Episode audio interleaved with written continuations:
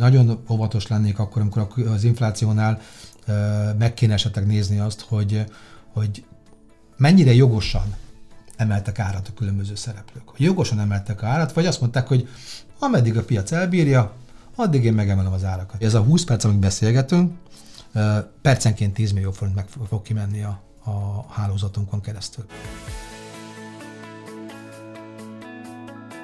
Köszöntöm Önöket, Gácsongor vagyok. Önök a napi.hu gazdasági videópodcastjét látják és hallgatják. Mai vendégünk Krisán László, a Kavoz ZRT vezérigazgatója. Üdvözlöm Önt, köszönöm, hogy elfogadta a meghívásunkat. Én köszönöm a meghívást. Hát azt nehéz lenne eltitkolni, hogy a hitelpiac az nagyon erősen felborult az elmúlt évben, ugye erre nagyon-nagyon sok minden volt erős hatással. Ami minket érint most itt elsősorban az az lenne, hogy magát a Széchenyi kártyaprogramot és az önök által biztosított hiteleket milyen szempontból érintette az alapkamat, illetve az egyéb módosulások itt a pénzpiacokon.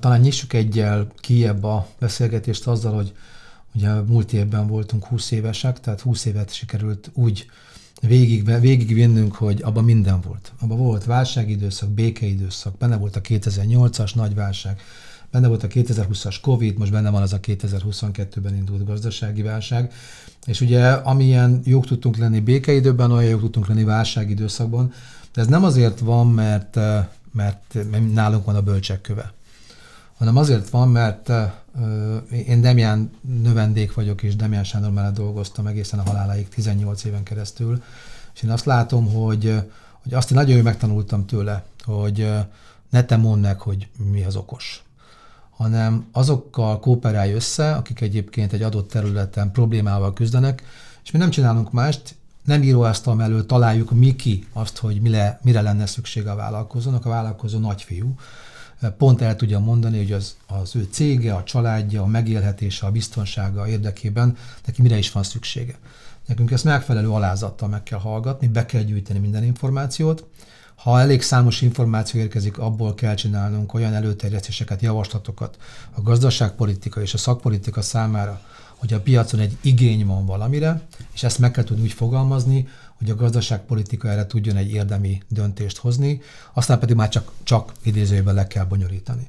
Tehát ilyen szempontból a válságokat is uh, szerintem egy nagyon uh, erős uh, nekifeszüléssel vittük végig, Ugye két, húsz év az nagyon erős, nagyon erős múlt. Egy olyan hihetetlen bizalmi indikátorunk van, egy olyan hihetetlen bizalom van a vállalkozások részéről, a Széchenyi Kártya program, a KAVOSZ és a Kamara VOSZ, mint tulajdonosok felé, ami egyszerűen kötelez is minket, meg ugye megadja annak, a, annak talán az önbizalmát, hogy, hogy amikor a vállalkozások feldobnak dolgokat, azt mi azt mi a legnagyobb hittel tudjuk tolmácsolni a, a, az állami igazgatás felé. 20% kamat van most, lehet, hogy 25 is most már. Ez, ez tiszta betonfal. Tehát 20% fölött senki vállalkozó, nem tudok olyan vállalkozást, ami ki tudja termelni a pénznek az árát. Tehát olyan, hogy, hogy, hogy valamelyik normál üzemben működő vállalkozás ki tudja termelni a pénznek ilyen magas árát, az egyszerűen elképzelhetetlen.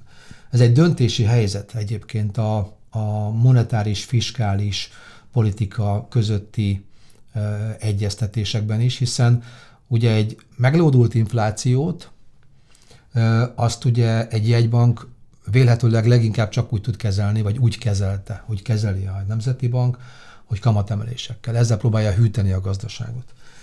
De egy dolgot el kell tudni dönteni hogy a hűtésben gyakorlatilag az azt jelenti, hogy a, a hitelezés az be kell, hogy fagyjon. Tehát ilyen kamatszinteken be kell, hogy fagyjon. Az pedig a kamat összeomlás, az a credit crunchhoz vezet, vagy a hitel összeomlás, az a credit crunchhoz vezet. Ha egy, ha egy országnak a gazdasága és egy, a kormányzata azt mondja, hogy ő gazdasági növekedést szeretne elérni, vagy legalább szinten tartani egy ekkora havária helyzetben, ami van, hogy mindenki hétről hétre folyamatosan korrigálja lefelé a várakozásokat. És ez lehet az IMF-től, EIB-n keresztül, a Feden át, az LKB-ig mindenki minden héten szinte egy ilyen riogatással jön ki, akkor azt a döntést, ha meghozza a kormányzat, és meghozta a kormányzat, hogy még mindig a gazdasági növekedés mellett teszi le a voksát, ez nem működik másképpen, mint úgy, hogy hitelezés nem szakadhat be. És ezt a döntést a kormányzat meghozta. A Széchenyi kártya támogatásával azt gondolom, hogy egy nagyon világos választ adott arra, hogy államilag támogatott programokra szükség van, a vállalkozásokat meg kell védeni, annál is inkább, mert azért ez a 800 ezer vállalkozás adja több mint a 75%-át a foglalkoztatásnak. Tehát itt nem arról beszélgetünk, hogy két gyár bezár, hanem arról beszélgetünk, hogy egyes szektorok, szakmák elesnek, vagy nem esnek el. És hogy abból, abból kiszabadul-e a munka, munkanélküli piacra egy nagyon releváns méretű embertömeg. Tehát én személyesen annak vagyok az abszolút elkötelezettje, hogy a vállalkozások azok nem számok. Számokba ki lehet őket fejezni, nem számok, ezek történetek, ezek emberek, ezek családok, akik mögötte vannak, és nekem az a feladatom, az az örökségem, akár Demián Sándortól, akár a, a cégnek az arszpoétikája és a missziója az, hogy a vállalkozásokat bármi áron meg kell tudni védeni. Egy ilyen kamatkörnyezetben azzal, hogy iszonyúan alacsonyan adjuk a hiteleinket, 5% kamaton adjuk a hiteleket, akkor, amikor a piacon egyébként 20.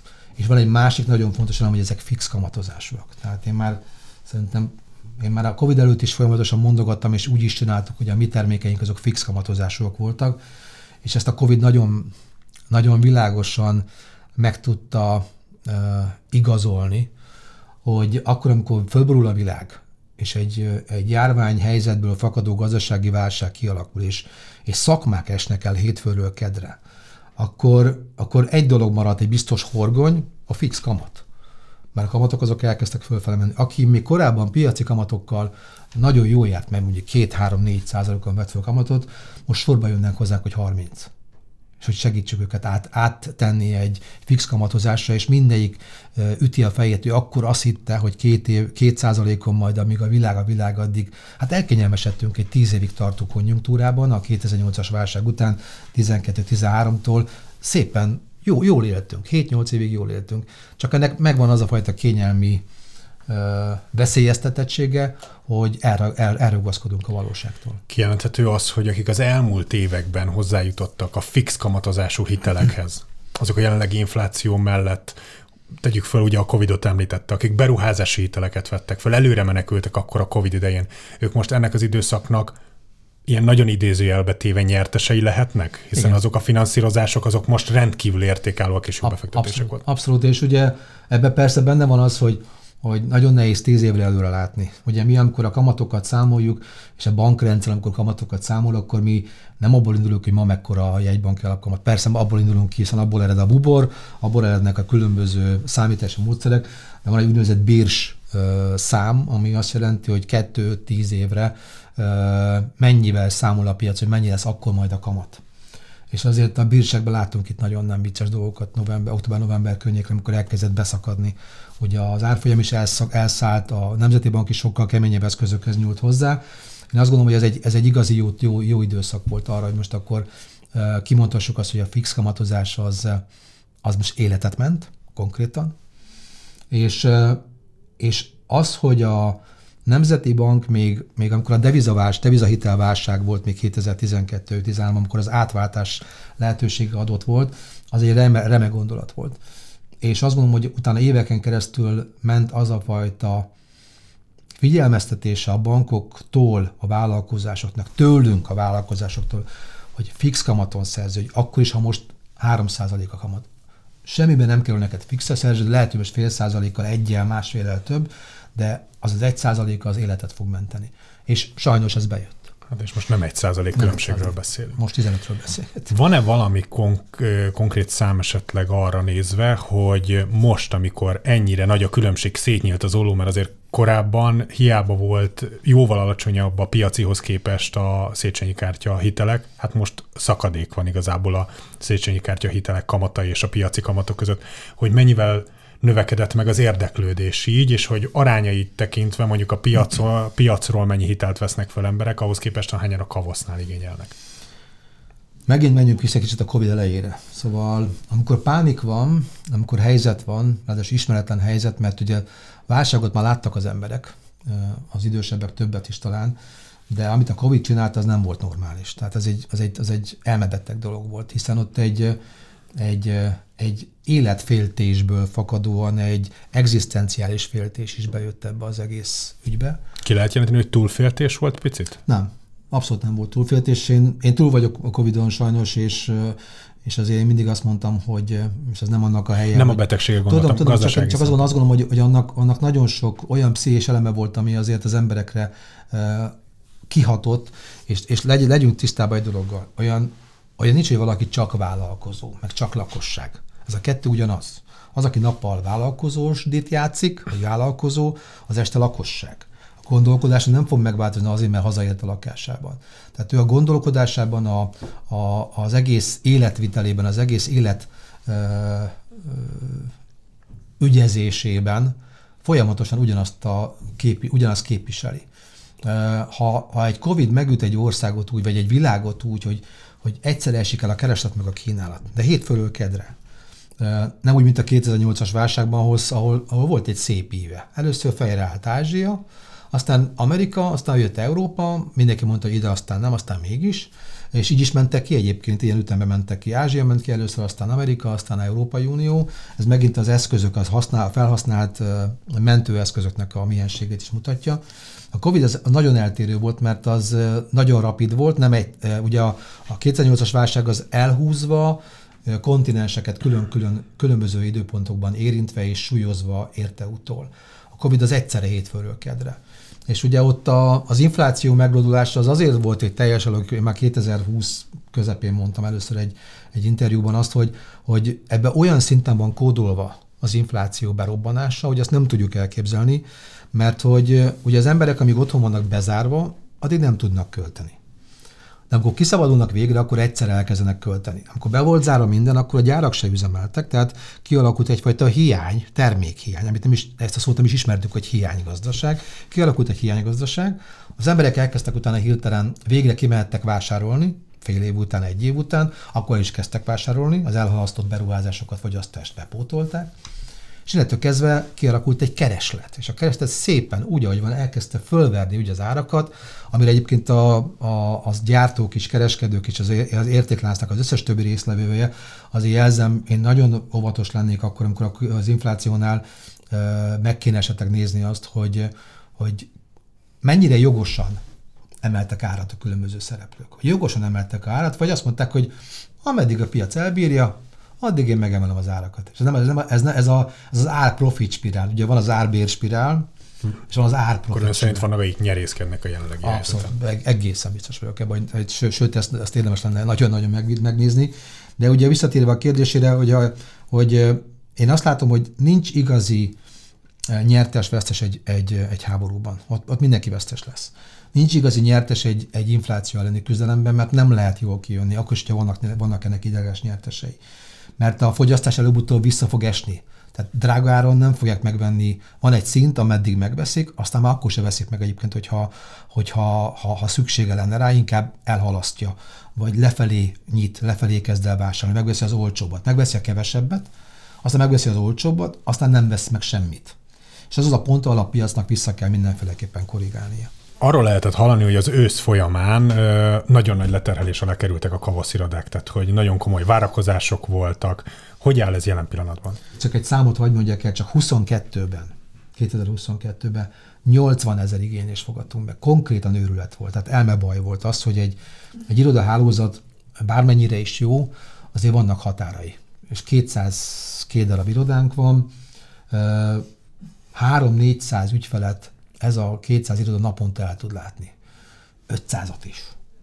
De amikor 800 ügyfél szakadt rá a rendszerre, úgyhogy mindenkinek az úgy last minute azonnal, Uramisten, kell a pénz, be fog zárni, vége lesz a világnak, itt a válság a nyakunkon, segítsetek, akkor napi 800 ügyfél, az nagyon, bet, az nagyon betyár dolog volt. És tényleg a heroikus küzdelmet folytattak a kollégák, a lányok ebben, a, ebben az elmúlt időszakban, most már lassan három éve tartó időszakban, és a 80 ezer ügy, ügyből egyébként 52 ezer meg is valósult, és nagyságrendileg ilyen 3000 milliárd, egy évről beszélünk, most 22-ről. Ha összetenném mellette még a 21-et, meg a 20-at, akkor olyan döbbenetes számok jönnének ki, és az a 3000 milliárd az 1700 milliárd forintot csinált a szerződésben, de ezt úgy se senki. Én sem láttam még egy milliárdot, meg ön se látott még egy, meg a nézők se láttak még egy milliárdot egyben. Úgyhogy inkább úgy mondom, hogy ez a 20 perc, amit beszélgetünk, percenként 10 millió forint meg fog kimenni a, a hálózatunkon keresztül. Percenként 10 millió Ez forint. a piachoz képest arányaiban ez Ó, ez óriás. Főleg azóta, ugye a, amikor, a, amikor vannak piaci hitelek is, vannak banki hitelek, vannak támogatott hitelek, akkor van egyfajta észszerű arányosság. Most, és itt hagy puskázzak, mert direkt kértem a kollégáimat, hogy mondják meg nekünk, hogy a, hogy a, a KKV hitelállomány, amit a Nemzeti Bank egyébként negyed évente tesz közzé, abból, hogy működik, a, abból mennyik vagyunk mi, akkor az azt mondom, hogy 2002 harmadik negyedévében a bankoknál 7200 milliárd volt az állomány. Ehhez kéne hozzátennünk azt, hogy mi csináltunk ezer hetet. Most ez azt jelenti, hogy azért ez egy, ez, egy, ez egy nagyon releváns és nagyon komoly szám, és ez megint nem dicsekvésből mondom, bár büszkék lehetünk nagyon rá. De ez akkor a korábbi évekhez képest kiemelkedő. Ez abszolút kiemelkedő, de ugye az, hogy, az, hogy nullán kapjanak hitelt a vállalkozások, az önmagában egy nagyon-nagyon komoly gazdaságstratégiai döntés volt. Nagyon jól látszik a válságnak a mozgása, mikor van probléma és mikor nincsen, és ez, erre nagyon jó példa volt a, a COVID. Mert ugye először rettegés, aztán felpattanás, elkezdtük hinni azt, hogy vége lesz, aztán megint visszajött a kettes hullám, hármas hullám, négyes hullám, jött az, hogy lesz vakcina, akkor arra a bizalom megint följebb ugrott úgy, ahogy van, és remekül látszik a számainkból, hogy a vállalkozás, amikor nagyon nagy mm, rossz helyzet van, akkor ő likviditást akar. Gyors pénzt, mentőpénzt akar, nem gondolkodik beruházásban, esze ágavas és gyárat építeni akkor, amikor az a, az, a, az a baja az ő fejében, hogy holnap hogy fizesse ki a béreket a kollégáinak, meg hogy fizessen be áfát. Ezért nagyon jól látszik a beruházási hitelek és a likviditási hitelek arányában. Két számot hagy mondjak el. A COVID első évének a végén 90% fölött volt a likviditási hitel, és csak 8-10% volt a beruházás. Aztán, amikor elkezdtük elhinni, a, akkor volt a plusz nevű termékünk, akkor gyakorlatilag 50-50-re mentünk át. 50% beruházás, 50% likviditás. Most megint ott tartunk, hogy ha nem is 90%, de 80% körüli a likviditás hitel. Tehát... Van-e a 2023-as évre valamilyen tervük, vagy valamilyen előkészített olyan új projekt, valamilyen termék, ami láthatáron van, hogy esetleg bevezetésre kerülhet? Próbálunk tematikusak is lenni, szektoriálisak is lenni, próbálunk előre gondolkodni, hogy mi lesz, a, mi lesz, ha megjönnek az uniós pénzek, reméljük, hogy megjönnek, és az uniós pénzekhez például milyen olyan terméket lehet hozzátársítani, ami ami segíthet a vállalkozásoknak, hiszen önerőt kell elő pattintani otthonról, elő kell finanszírozni az elnyert pénzt, mert az Unió csak utólag szokott fizetni. Tehát több olyan dolog van most csövön, ami függ attól, hogy mi, mi lesz a helyzet a következő időszakban, de egy biztos, alapvető szándékunk az, hogy azt a fajta hitelességet, amit a vállalkozásoknál 20 év alatt el tudtunk érni, ezt továbbra is fenntartsuk. Alapvető szándék az az, hogy mindig, mindig a piacon a legtermék legyünk. A legolcsóbb, a legrugalmasabb, a leghatékonyabb, a leggyorsabb, hogy a vállalkozás tényleg, akinek az, akinek az idő életre megy, az nagyon gyorsan, nagyon olcsón férjen hozzá olyan dologhoz, ami őt segíti az életében és a munkájában. Egy záró kérdés, viszonylag röviden. Tudom, hogy többször elmondta, hogy nem jós, de hogy mit gondol arról, hogy a hitelpiac, illetve az alapkamatok mikor rendeződhetnek vissza? Ez egy mennyire lehet elnyúló folyamat? Egy-két éven belül, vagy akár ez egy öt éves folyamat is lehet? Nagyon nehéz egy válságban varázs megoldásokat mondani. Mindenki hozta elő a varázspálcákat.